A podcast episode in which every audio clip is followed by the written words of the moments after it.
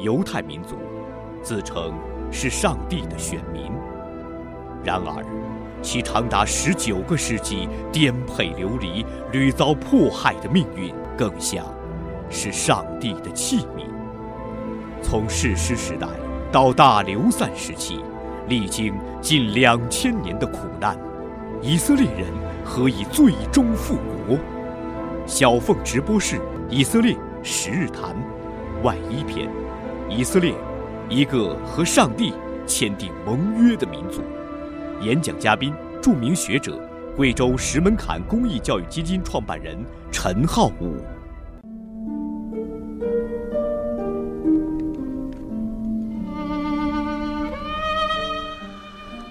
我曾经在一个花园里听见一首歌或一篇古代的祝福，在暗色的树木上面，一个窗口总亮着灯，在纪念那朝外探视的脸，而那张脸也在纪念另一个亮着灯的窗口。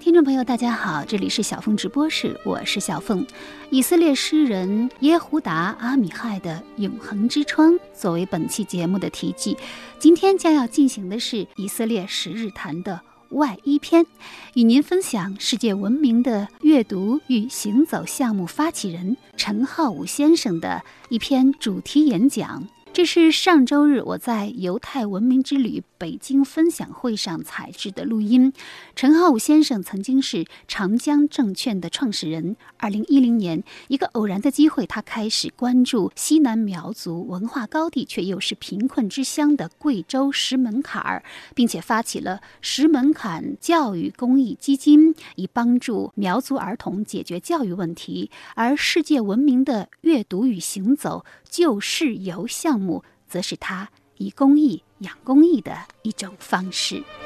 下面就让我们把时间交给陈浩武先生。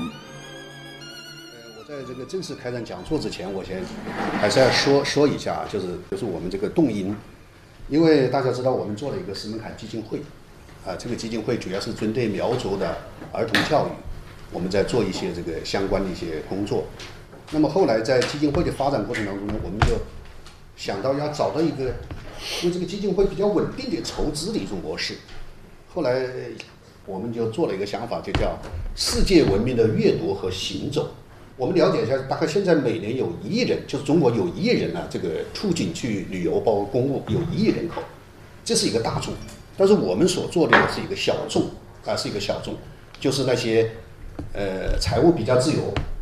这是一个前提，时间比较自由。就你光有财务自由，但是你现在整天都忙得不得了，你也走不出去啊。然后呢，对世界文明、对世界历史有兴趣，我们希望能够找到像这么一批小众。然后呢，我们现在找了一个合作方，就是伊兰马汉航空和他们的这个旅行社。为什么会做这个呢？也不是凭空而来，因为实际上我就一直在走这条轴心文明的道路。我一直在关注轴心文明这个课题。就大家知道，整个人类，它在公元前8世纪到公元前3世纪，是整个人类的整个文明的一个突破期。在这个突破期当中，出现了四大文明，就是古希腊文明、古印度文明、古中国文明和这个一个罗马，这是称为轴心文明时期。因为实际上，整个人类当中最重要的这些人物，包括中国的孔子、孟子。包括印度的释迦牟尼佛和大雄耆那教的创始人，包括波斯的这个索罗亚斯德教的祖先索罗亚斯德，包括犹太先知，包括这个像希腊的这些伟大哲学家，他们这全部出生在这一个时代，所以它是人类文明最重要的一个突破时期，我们把它称为轴心时期。这是德国的一个历史学家雅斯贝尔斯所提出的概念。那么这些年来呢，我一直在关注就是轴心文明国家的现代化转型，就这些轴心文明国家它怎么去实现这个社会的这种转型。所以我从2011年开始到现在4年时间，一直是在行走，在中东和中亚这些地方在行走。这个我出行的飞机永远是车头，这个飞机头是向西的，从来都是向西的，永远向西，只有回来才向东。没有说那个雏形的飞机是往东飞，没有过，一直往西飞，就是穿过帕米尔高原，然后沿着古老的丝绸之路。我们给自己命名的是叫从这个长安到罗马，就走这么一条道路。这么走了4年下来以后呢，的确还是有很多收获的。后来我们发现，把这个东西拿出来和大家分享是一个很好的一件事情，因为实际上我们中国人对整个全球的这种文明的关注度是不够的。中国人这个中国的概念，他就认为中国是世界的中心。这种黄河文明的这个主流价值观、农耕文明主流价值观，对游牧民族的否定，对周围少数民族的否定和对世界文明的不重视，是我们整个中国人的思维上的一种弱项。但是实际上，当你走到了这些轴心文明的时候，你才发现这些文明都是很伟大的，都有很多很多值得我们去学习、去借鉴的东西。那么你走到这个里面，就对于走向了一个宝库。所以我们就做了一个针对小众的这么一个旅行项目，我们称它为救世游。所谓救世游，就是我刚才说的，荀子在《劝学篇》里面讲了一段话，说君子居彼则乡，游彼就世。就说一个君子，你要如果住在某一个地方，你一定要去选择你住在哪个地方才是最好的。像孟母三迁，它其实就是完成一个居彼则乡，游彼就世。你要出去的话，你要跟着有智慧的人一起走，跟有知识的人一起走，好像跟到像刘俊霖老师这样的人一起走，他就是在古代这种称为世，就是有大家知道，在日本那个靖国神社旁边有一个馆叫游旧馆，这个游旧馆它叫游旧，它就来源于荀子的这一段话，游彼就世，那是一个很重要的地方。但是我们把那个日本的这个靖国神社是看成一个很负面的东西啊，但是其实日本人对中国传统文化的理解是非常非常深的，而且他今天对这种文明的保留，在某种程度上比我们还要深，因为他没有搞过五四运动，啊，他没有挖祖坟。我这是做一个铺垫，今天我就想给大家分享一下以色列。我是1994年去的以色列，这个当然那个时候去是时间很早啊，我想。大家去了以后，包括刘老师一直都在讲一个问题，就是犹太人的这种特殊的精神结构和他的思想、宗教信仰，他为什么会形成这么一个状态？所以我想呢，今天重点给大家分享的是这么一个概念。我从他的一个阶段讲起，大家都，我们跟小陈刘一起去过埃及啊，看过这个摩西带到他的这个臣民一起从埃及走向这个迦南之地这么一段历史，还去了这个西奈山的那个很重要的一个地方。大家知道，在以色列的历史上有一个非常重要的时期，被称为士师时期。士师啊，我刚才说刘俊霖是一个士，他叫士师。士师什么意思呢？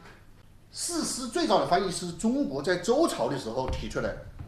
律师一个概念，一个仲裁者这么一个概念，中国人把它翻成士师，但是实际上，在犹太语当中，士师的这个概念，它是3种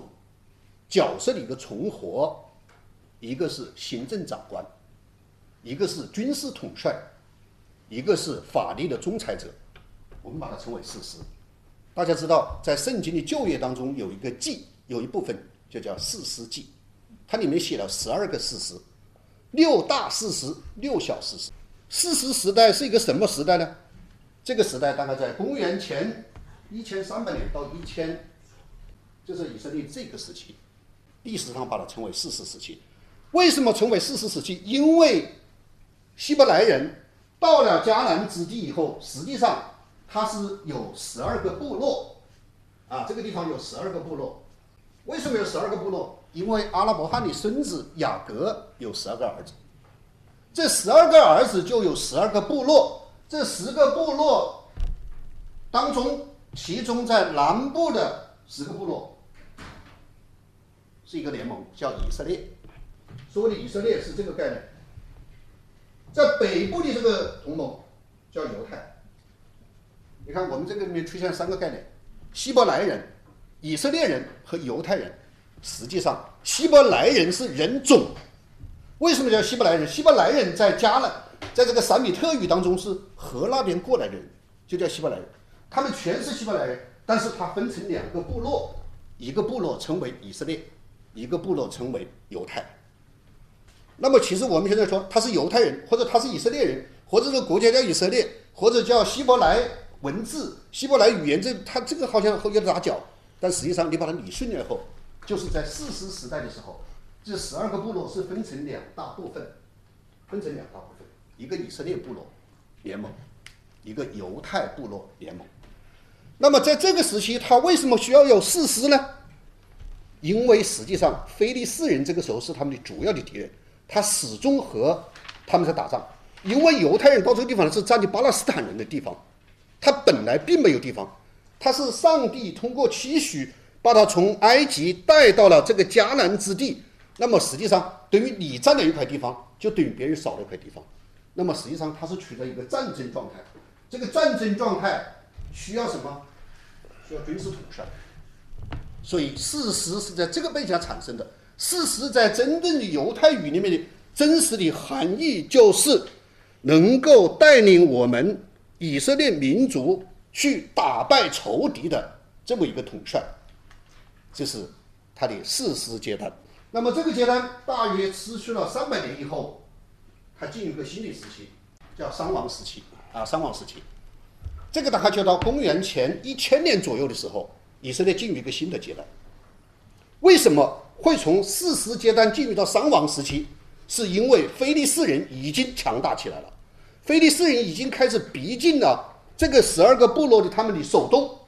他们开始在摧毁他们的领土，在威胁到他们的宗教信仰。所以这个时候需要有一个王出来。以色列的先知高显了，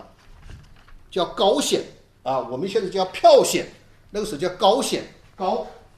由高一高，把你这个人额头上用黄油摸一下，你就是王，就是高啊，让他受高。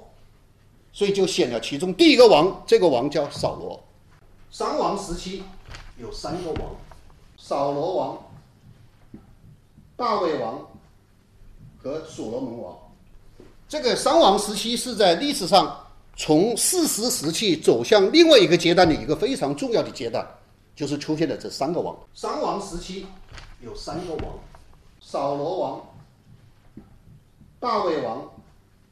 和所罗门王。这个商王时期是在历史上从士师时期走向另外一个阶段的一个非常重要的阶段，就是出现了这3个王。首先他的先知高显了这个所罗王。所罗王是一个非常普通的士兵，他把他从一个士兵的位置高显为这整个民族的这个王，目的就是因为要去给非利士人打仗。结果这个王他没有辜负先知对他的期望，他带领以色列部队的确打了胜仗，但是这个人他的精神不稳定。扫罗王的精神不稳定，他是一个我们现在说他是有一个精神病状态，他表现是不正常的。更重要的是他手下有一个很重要的人物叫大卫，这个大卫在战斗当中立了大功，而且他因为他立了大功，他甚至把扫罗把他的女儿都许配给他，他成为他的女婿。但是他心中非常嫉妒大卫，为什么？因为大卫除了英勇善战以外，他是一个容貌非常俊美的一个男人，他这个深得这个女性的这个喜欢，所以扫罗王特别嫉妒他，非常嫉妒他。他几次趁大卫熟睡的时候派士兵去刺杀他，啊，刺杀逼得大卫到处逃跑，啊，所以民众就觉得这个人呢，没有胸怀，啊，他太过于这个气量狭小，所以等这个人被杀死以后，大家就高立了大卫为王，啊，大卫为王，这是一个非常重要的王。我刚才说，大卫不仅英勇善战，而且他长得很帅，是一个容貌非常俊美的这么一个男人。更重要的是他可以弹一首非常好的琴，他的琴弹得非常好。这个扫罗王在精神不正常的时候，他只要一听到大卫的这个琴声，他就开始宁静下来，他精神就正常了。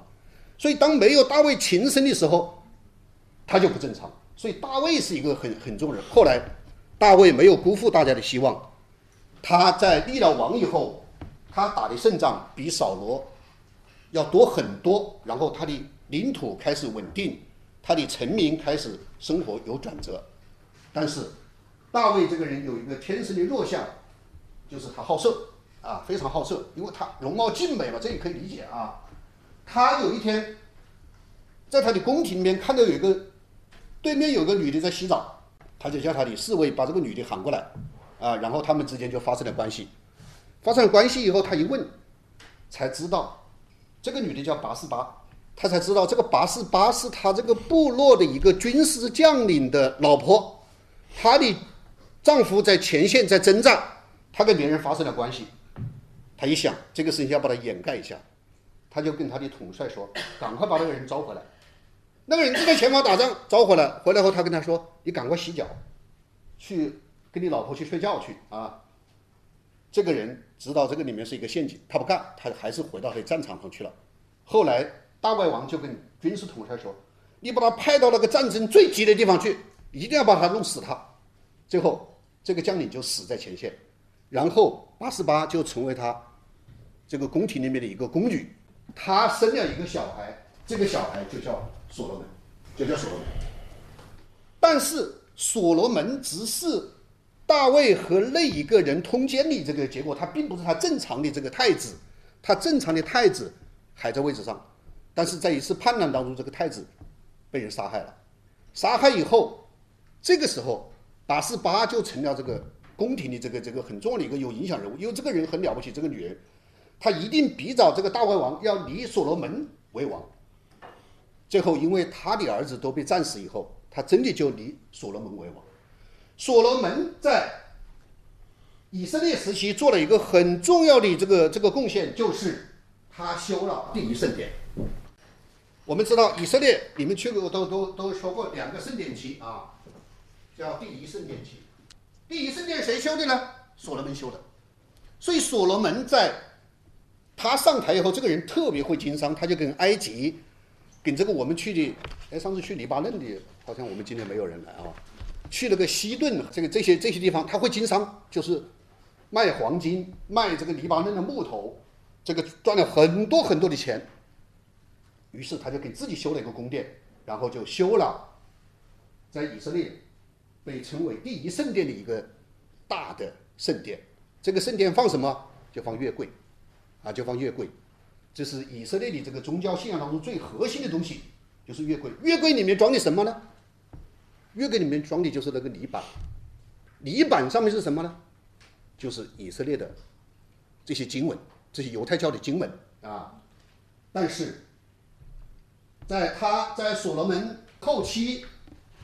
亚述帝国开始兴起，啊，亚述开始兴起。亚述是当时在这个地方后来最庞大的一个帝国，他打到了以色列，摧毁了这个第一圣殿。那么亚述以后是另外一个王朝的兴起，就是在尼尼微这个地方，这个巴比伦王朝的兴起啊。亚述以后就是巴比伦。巴比伦王朝兴起以后，就摧毁第一圣殿，然后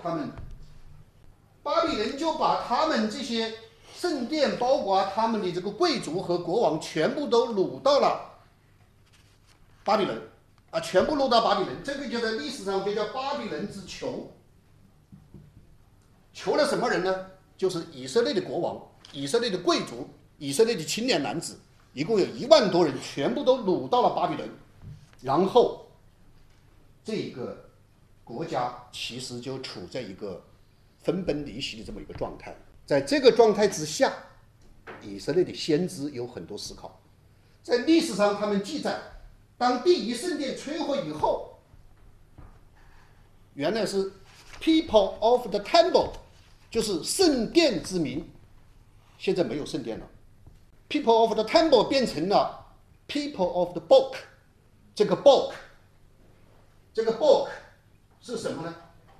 就是他们在流浪在巴比伦期间，这些先知重新开始思考，我们这个民族为什么没有受到上帝的青睐，而成为今天这个样子？我们国家灭了，我们的国王被掳了。他的先知不是在这个地方去骂巴比伦人，去骂尼尼微的皇帝，而是反省我们这个民族在哪些地方没有按照神的意志去行为，就形成摩西五经。这个 Bok 就是指的摩西五经。据说摩西五经的形成，就是在这个民族死散、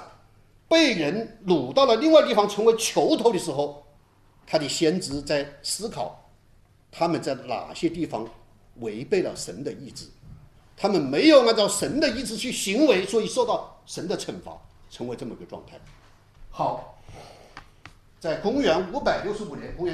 565年，另外一个王朝兴起，就是波斯啊。我们在座里有好多去过波斯。波斯有一个皇帝，第一个皇帝叫居鲁士。居鲁士这个人是一个非常有胸怀的一个国王。你们到联合国的大厅里面去，就会看到联合国的大厅里面的句子上刻的就是居鲁士的语录。他最重要的是对异教的这种宽容。居鲁士创立了一个王朝，叫阿赫门尼德王朝。这个王朝，当他发现尼尼微已经掳了很多犹太人到这来的时候，他把这些人全部都释放了，并且把他们缴获的尼尼微当时从耶路撒冷他们圣殿里面搬来的那些大的金像、这些铜盆、这些这个月桂什么，全部归还给犹太人。然后这些人回去以后，回到以色列建了第二圣殿。所以在以色列历史上有一个叫第一圣殿期和第二圣殿期，这个就是因为波斯人对犹太人的宽容，而使犹太人重新回到迦南之地，重新修了这个圣殿，重新把月柜放到圣殿里去。这是以色列人在精神上和身体上回归家园的一个重要记录。但是在公元67年，这已到了公元了啊，这不是公元前了。罗马将军提多再一次摧毁了耶路撒冷，就烧毁了第二圣殿。今天我们看到的以色列的西墙，这个被称为哭墙，就是第二圣殿的残垣断壁所在。它记录的是这个波斯人给他们资助他们修了第二圣殿以后，罗马人再次把它摧毁。西墙就是这个。所以以色列人现在在筹建第三圣殿，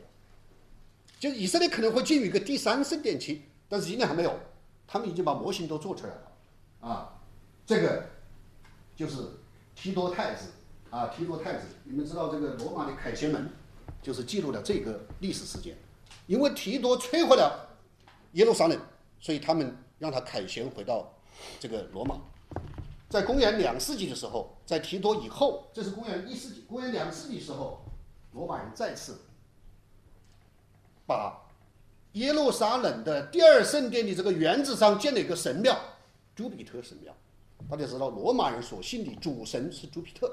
就是太阳神啊，就是太阳神。然后把所有的在这个地方居住以色列全部驱赶走，所以以色列进入一个新的时期，叫大流散时期。这个时期从公元2世纪一直持续哪一年呢？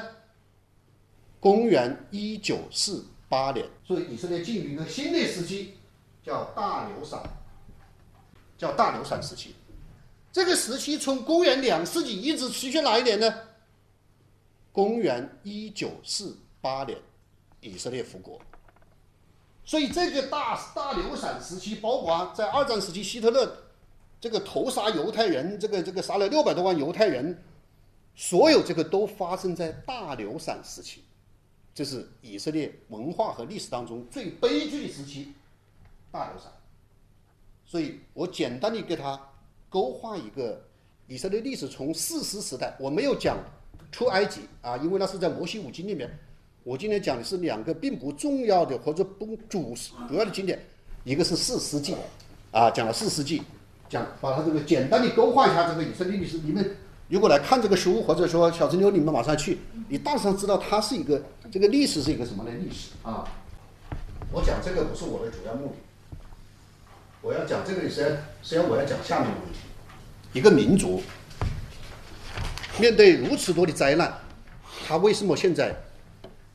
还重新复国，还成为一个世界强国？它一定是有一个特殊的精神结构的一个民族，这个民族有它非常特别的地方。所以我讲另外一个就业当中另外一季，我想从这个部分我们来看一下以色列人这个民族情怀，它的精神结构，它的这个诚挚的这种信仰，它是怎么样能够在这个民族当中，在一个几千年的大流散时期流而不散，重新再成为一个国家，这么一段历史，它是非常非常特殊，在这个世界上没有第二个。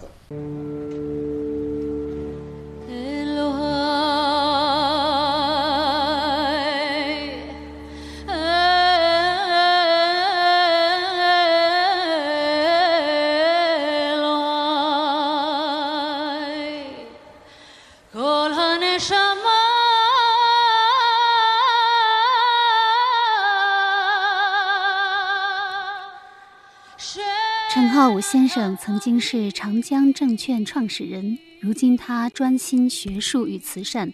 2010年，他发起了贵州石门坎公益教育基金，帮助贫困山区的苗族儿童。为了解决善款来源，他又发起了旧事游世界闻名的阅读与行走项目，获利部分全都捐给石门坎。好，一段广告之后，我们继续听陈浩武先生对以色列民族的历史和精神结构所进行的分析。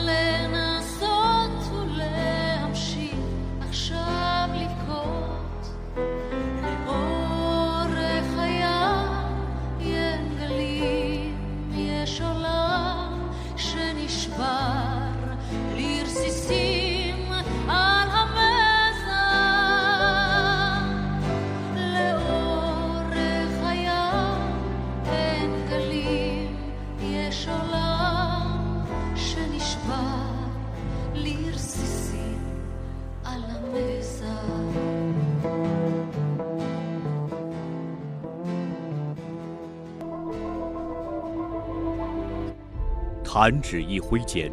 帝国昙花一现，唯文明张力从未消逝殆尽。它躲进心里，慢慢改变容颜。小凤直播室以色列十日谈外一篇：以色列，一个和神圣签订盟约的民族。演讲嘉宾：学者、慈善家陈浩武。一个民族面对如此多的灾难，他为什么现在还重新复国，还成为一个世界强国？他一定是有一个特殊的精神结构的一个民族，这个民族有他非常特别的地方。所以我讲另外一个就业当中另外一季，我想从这个部分我们来看一下以色列人这个民族情怀，它的精神结构，它的这个诚挚的这种信仰，它是怎么样能够在这个民族当中，在一个几千年的大流散时期流而不散，重新再成为一个国家，这么一段历史，它是非常非常特殊，在这个世界上没有第二个。大家知道圣经的旧约除了我刚才讲的摩西五经，摩西五经就是出埃及记、创世纪、出埃及记、民位记，这个主要的经典啊，这些都是非常值得看的一些经典。但是我今天不讲这个，我讲的是一个并不重要的这一部分，它放在诗里面在。约伯，约伯是一个人，是一个人，他住在乌斯地，这个人非常富有，非常有钱，我把他的这个。耶稣对他的评价是3句话：完全正直，敬畏真神，远离罪恶。给他评价极高。有一天，耶稣在开会，在天庭里面开会，他一看撒旦也在那儿，他就说：“撒旦呢？你最近在干嘛呢？”他说：“我在地下行走，他说：“你在地下行走，你有没有看到我的仆人？这个约伯呀，他是一个非常虔诚的人，就是刚才他说的这句话，他是一个完全正直的人，他是一个敬畏真神的人，他是一个远离罪过的人。”撒旦说：“我看到了，他的确活得非常快乐，因为这个乌斯地的这个约伯生了7个男孩和3个女孩，他当时的财富是，他有7000只羊，有3000只骆驼。”有500对牛，有500头猛驴，非常富有。他的孩子每天都在家里大宴宾客，活得很潇洒。就是撒旦就说：“那当然了，你的仆人，你给他这么多的这个财富，你让他生活的这么幸福，他当然他会这个对神是很敬畏，他当然对你非常虔诚嘛。那有什么话说呢？那耶和华就说：那怎么样呢？你试他一下。”你看到，如果他没有这些东西，他失去这些东西的时候，他是不是会有变化？撒旦说：“那我去试他。”上帝说：“有一条，你不能把他命丢了，你再不要他，你不说他的命，其他办法你都可以。”然后有一天，约伯正在家里，这个很快乐的在生活的时候，突然他的仆人来报，说你的3000只羊没有了，都被别人这个400人抢走了。过一会儿又说，你的姑娘家里失火了，所有人都这个烧死了。过一会儿，马上又跟人说，你的500只这个骆驼没有了，被这个什么人抢走了。过一会儿又说，你的这个500头这个猛驴没有了，你都死掉了。他突然一下从一个非常富有的人变成一个一无所有的人。但是这个时候，约伯他是一个什么状态呢？约伯撕开他的长袍，匍匐在地。他说，所有都是耶和华赐给我的，耶和华把这一切拿走是完全应该的，我照样匍匐在神的脚下，我照样崇拜我的真神。过了几天，天庭又开会，然后上帝就问这个撒旦说，怎么样，你把他的财产都拿走了，他并没表示什么怨言嘛，他还是依然对我那么敬重，那么虔诚的信仰。撒旦说，人都是以皮换皮啊，那些东西都是外来之物，你把那个东西拿走，他当然不会反对你，但是如果你伤到他的肉，伤到他的骨的时候，你看他就变化了。好啊，上帝说，可以啊，你再试一下。然后他让约伯浑身长满脓疮。再等撒旦走他去的时候，这个约伯铺在地下，满身尘土，然后用那个瓦片刮身上的这些脓疮，他已经苦不堪言，非常非常痛苦。但这个时候他依然还是没有变化。后来这个你们如果有兴趣可以去翻一下这个《约伯记》啊，就来了3个智者先知来和他之间对话，这些对话都是以诗歌的形式写得非常优美，就讲最后约伯有点忍不住了，他就开始抱怨了啊，他是开始抱怨了。他说，愿怀我胎的那夜和生我身的那日都灭目。就是为什么要怀我呢？为什么要让我到这个世界上来呢？我希望怀我的那一天，那一天和生我那一天统统都没有啊！愿那天变成黑暗，愿神不去寻找，愿那夜色永远不遇年轮。为什么我不一出母胎就断气呢？为什么我不像这个暗中流产的胎儿，未见天二的婴孩归之无有呢？他心中开始抱怨，他觉得神对他还是不公平的。我在这种情况下，你怎么为什么还这样的对我呢？这个时候，耶和华在空中跟他讲话了，就跟约伯对话了。这个耶和华在空中讲话的这个核心内容就是说，神是唯一的。你在任何情况下，你遇到任何问题，你都必须要坚定地去相信神。所以在这个感召之下，约伯重新回归到他的罪感，重新再一次认为匍匐在这个神的面前，认为他是有罪的。在这种情况之下，经过了这么一个反复的过程以后，最后上帝把所有的财产都归还给他。那么到这个约伯记结尾的时候，约伯他有多少财产呢？他从7000只羊变成14000只羊，他从3000只驼变成6000只驼，它从500对牛变成1000对牛，它从500头母驴变成1000头母驴，它所有的财产都翻了一倍。这个越百计，可能在圣经旧约当中不是有很多人去关注的一篇这个圣经的经文。那么，我讲这个经文是什么意思？以色列人他的精神结构，你就可以从越百计当中去寻找。这个寻找是他要说明一个什么问题呢？就说。 人在神面前，你永远是有罪的。其实很多人受了很多不公平的待遇以后，他就会抱怨，他就说：“这个为什么这个社会对我这么不公平？”就像约伯，他那么虔诚地对待上帝，上帝还这么惩罚他，他是想不通的。但是实际上，他用这个约伯记来说明犹太人始终对神有那种坚定的这种信仰，这种信仰并不以神给他带来幸福为前提。 神给他带来幸福，他有信仰；神给他带来痛苦，他依然有信仰。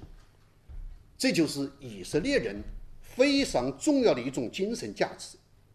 它大体上表现了这么几个方面：第一，人不可能无罪，所以没有无辜者，这是一个；第二，人都是因为行为不当而遭灾，没有真正的不公义，所有人都应该受苦；第三。 人自以为无辜，一直到神促使他良心的发现，他才意识到罪孽的存在。第四，人是生来就有罪的，人在神面前是永远有罪的。所以，以色列人这种救赎的意识，对神的这种崇拜，它是这个民族与生俱来的一种虔诚的信仰。所以。 这个约伯记，他是在讲，他是在讲什么？就说上帝他拣选了犹太人，正是因为上帝毫无节制的神意，这是一个前提。我为什么拣选你？在当初埃及的法老那么强大的情况下，你摩西这么弱小的一个队伍，你怎么能够摆脱法老？你从那个地方走到迦南地，靠谁？靠的是神，只有神才有这个力量。第二。 正因为上帝拣选了犹太人，他成为一个祭祀的民族，所以通过犹太人的这种救赎，才能够使我们整个堕落的人类得到拯救。第三，犹太人作为选民，意味着他们在伦理上要经受更严苛的要求，意味着信仰的无条件性。如果信仰是以幸福为条件， 那么犹太人不可能成为上帝的选民，所以我要说的最后总结是：从大流散到今天，正是犹太人坚持这种上帝选民的这种身份，坚持他独特的伦理准则和他的生活方式，所以才使这个民族流散2000多年而不散，奇迹般的复国。 犹太人这种对信仰的虔诚和对信仰的不放弃，是这个民族最重要的历史记忆。这个我在10年以前写父亲的《清明祭》的时候，我特别在题头用了这一段话，是徐有余讲的：犹太人和上帝的契约就是历史的记忆。犹太人永远记着他是一个被神拣选的民族，所以他在对神的信仰上从来不发生动摇。 这就是我刚才讲，从士师时代到大流散时代，然后大流散奇迹般的复国，它的根本原因就在于以色列人这种特殊的信仰和他的精神结构。谢谢。这是上周日在北京举行的犹太文明之旅以色列之行分享会的现场。 陈浩武先生的演讲结束之后，接下来是书友互动环节。这位朋友首先提出的一个问题是关于中华民族和犹太民族的相似性。不算是问题啊，有一种说法说中国人在东南亚跟犹太人很像，尤其在美国和一些地方跟中国人通婚的多半是犹太人，美国犹太人。啊，您对这个，我只是观察到的啊，就是说起码通婚，我觉得在美国是中国人和犹太人通婚。 就是犹太裔的美国人通婚非常多。哦，有人说这个中国人和犹太人相似，他是从经商这个角度讲的。就是中国人这个善于经商，善于积累财富。有其中一点啊，第二点他说的是对教育重视和对家庭的这个关系的重视啊。我听下来这三点，对。但是我觉得这个两者之间还是有极大的差异的。这个中国人这个对教育的重视是表现对高考的重视，就是对分数的重视，而犹太人他这个对教育的重视这个概念不一样。哎，对，他是就是我刚才讲了半天都是讲的一个问题，就是虔诚的信仰，坚定的、毫不动摇的，并不以幸福为前提的这么一种虔诚的信仰，这是犹太民族的这个特殊性。但是这个民族和中国之间，它的确有很多特殊的这种渊源，有特殊的渊源。这个民族在它的大流散时期，大量的被杀的人都是在欧洲，啊，在欧洲，特别是在东欧这一带。但是其实它在这个宋代的时候就一直到了中国。这个隐隐知道，我们有一个同学，他艾洛明就是在武汉有个很大的企业家，也是武大的这个博士，他的这个父亲就是这一的，他姓艾。就是到后来这一部分人都赐姓艾，就是皇帝赐给他们姓就姓艾，但实际上他们已经被汉人同化了，没有留下他这个。这是一个非常特殊的一个地方，这个甚至有点要颠覆我刚才讲的这么一个概念，因为犹太人他是有历史记忆的，他是不轻易能够被其他民族所同化的。但是唯独在宋代这一支，当时在汴梁的时候，有一批人到这来了以后，他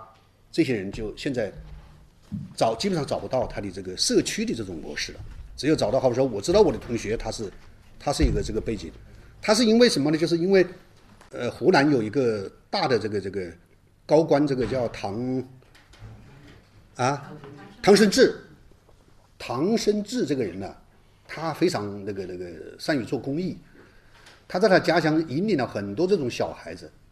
他看这个小孩长得很好啊。然后很有前景呢，他就把他收养起来作为义子，啊，作为义子。那么艾洛明的爸爸，因为他是犹太裔啊，聪明啊，长相也很好，所以就收到这个义子的这个系列当中去了。后来他甚至唐生智把他女儿嫁给了他，所以艾洛明其实是唐生智的外孙，他是有那个血统的。那么这一支很特殊，因为有这一支的原因，犹太这个民族跟中国一直有极好的关系。加上后来在抗战期间，有一部分人到了上海，啊，到了上海，这个他们在上海得到了上海人对他们的这个帮助，所以犹太这个民族对中国人是有感恩之心的，但是中国人对犹太人呢，并不友好。我记得我小时候，那个时候整天这个报上登的都是坚决反对犹太复国主义，是吧？其实我们的狗屁也不知道，读小学一年级的喊口号，反对犹太复国，也不知道犹太复国主义什么东西都搞不清楚，但那反对犹太复国主义。其实当时中国进入联合国投票最坚定的是以色列人，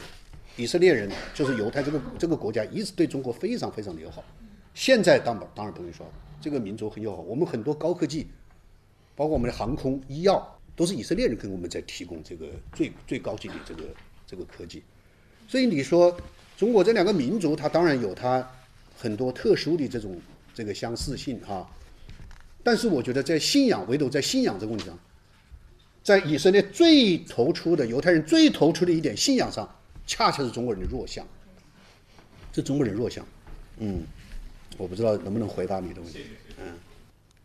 接下来这位朋友提出的问题是关于欧洲反犹主义的起源。约翰福音呢，你还是可以看出一些痕迹来，就是当初耶稣这个基督教在创教的这个过程当中。其实它来自最大的阻力，倒还不是来自罗马的这个统治者，他当时来自的最大阻力是犹太教的祭司，就是称为拉比，因为其实把耶稣这个囚禁在同样牢里面的一个人跟他在一起的，还没有拿出去审判，他们两个人都关在看守所这个位置的时候，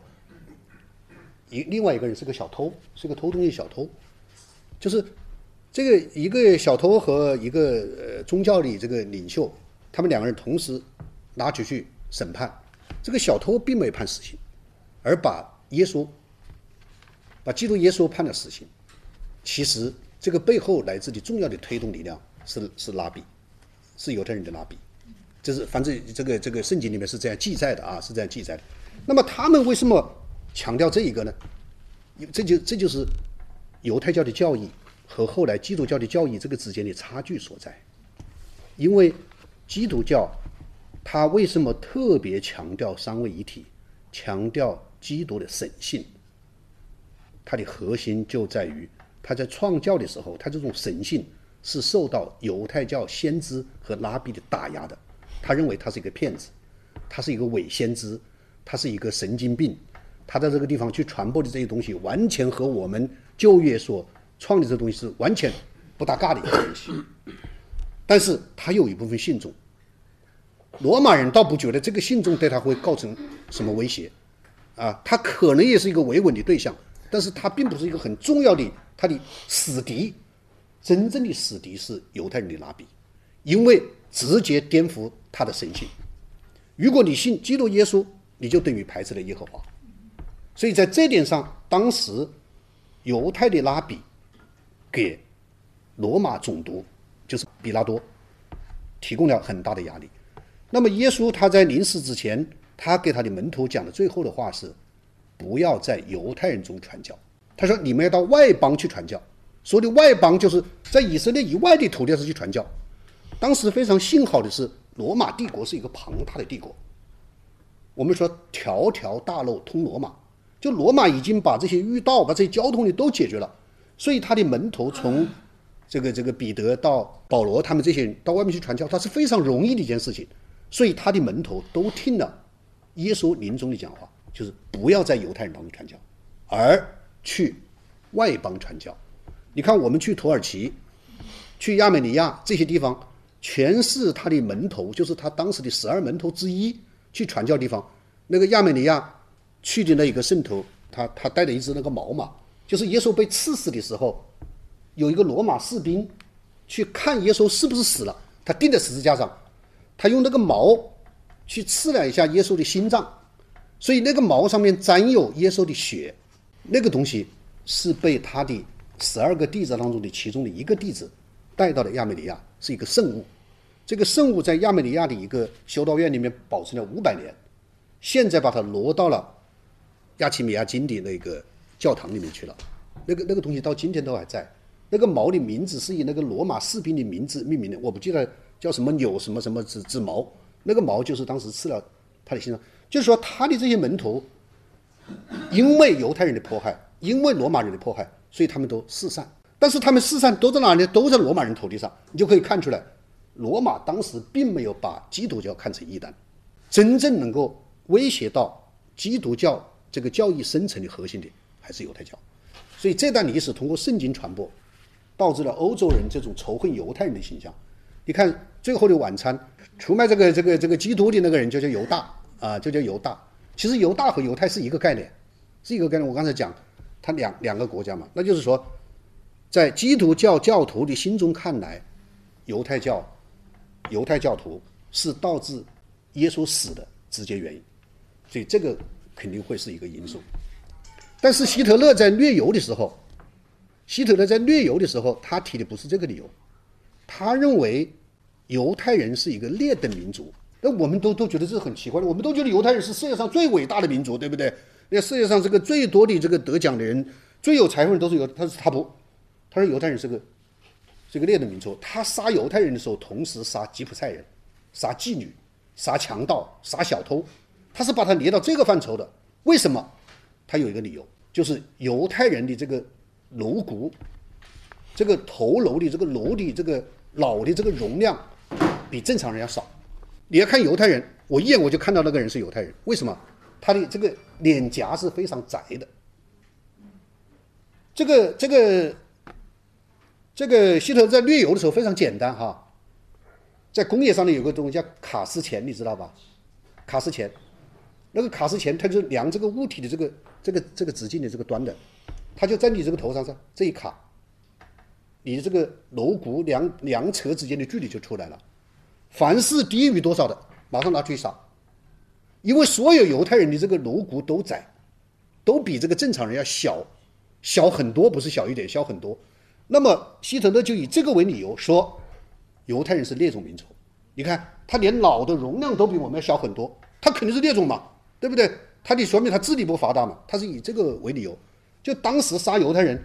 那个希特勒的士兵排队一个个的检查，就有个老实钱，就这种东西在你这个上面一夹，夹了以后，你是犹太人还是非犹太人，马上斩立决，就是这样。他的理由不是我刚才说的那个宗教方面的原因，他指的是另外一个原因，但他是不是编一个故事就搞不清楚了。所以我们去以色列人，他跟我们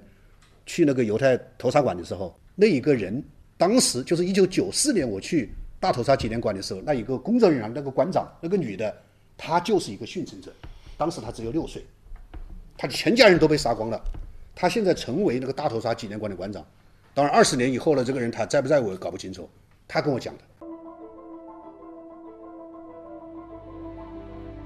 弹指一挥间，帝国昙花一现，唯文明张力从未消逝殆尽。世界是一本浩瀚的大书，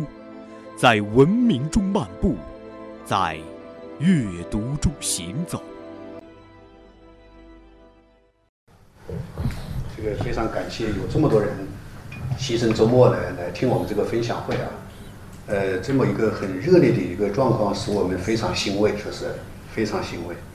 大家不知道关注到一个现象没有，就是自从这个高层提出来一路一带这个问题以后啊，这个中国人的眼光开始向西转，就不光是我们的工程、我们的资金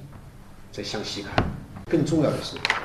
中国人开始在向西去寻找这些和一路一带相关联的宗教、历史、哲学、文化这类的问题。前天我们在那个一鹏那个地方开这个关于土耳其的这个发布会。大家就有一个明显的感觉，说中国现在中产阶级以上对整个西域、中东、中亚的这种文化的需求在急剧的上升，但是我们的供给却非常非常的稀薄。中国现在全国研究土耳其的人不超过30个人，在国家这个层面上的学者不超过30个人。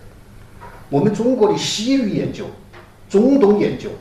历史研究，包括像这些专题，像埃及学、东方学的这个研究，非常非常落后，大大落后于全世界的水平，特别是落后于日本，就是现在能够懂这个希伯来文，能够懂梵文，能够懂巴利文，能够懂叙特文这些的人已经极少极少，哪怕像在北大历史系，这些最有名的这种高等院校里面，这种人才也是极为的稀少。其实，这个本身就是一个市场这个机会的出现。就是，假如我们把这个东西也看成产品，它虽然不是杯子，不是茶水，不是自行车。但是它是一个精神或者一个文化的产品，就是现在希望能够去找这种文化精神产品越来越多，但是我们只有极少数人在生产这种产品。我说这个的意思不是说我们要去包揽每一个精神产品的生产，而是说世界文明的阅读和行走，就是由我看它的春天到来了啊，就是。太多的人希望能够通过阅读、行走、线上线下的分享和对这些专题国别的研究，特别是对这些主要的这些文明历史的研究。我们现在玩西医打开还没有打开，我们走到新疆，我们就面临伊斯兰问题，面临穆斯林的问题，面临宗教问题，面临什叶派、逊尼派的问题。你往那边越往地中海那个方向走，你就越来越面临这个问题。但是我们中国有几个人在研究这些问题？我们一下给巴基斯坦投了$460亿，但是我们究竟对这个地方知道多少呢？其实就是说，现在我们要借这个平台啊，借我们这个世界文明阅读和行走这个平台，我们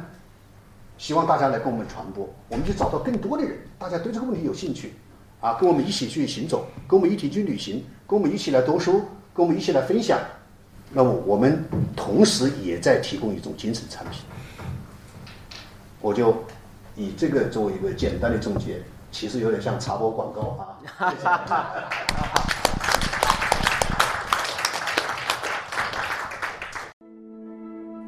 生命里忘不掉的、舍不得的，就是幸福的开始。在文明中漫步，在阅读中行走。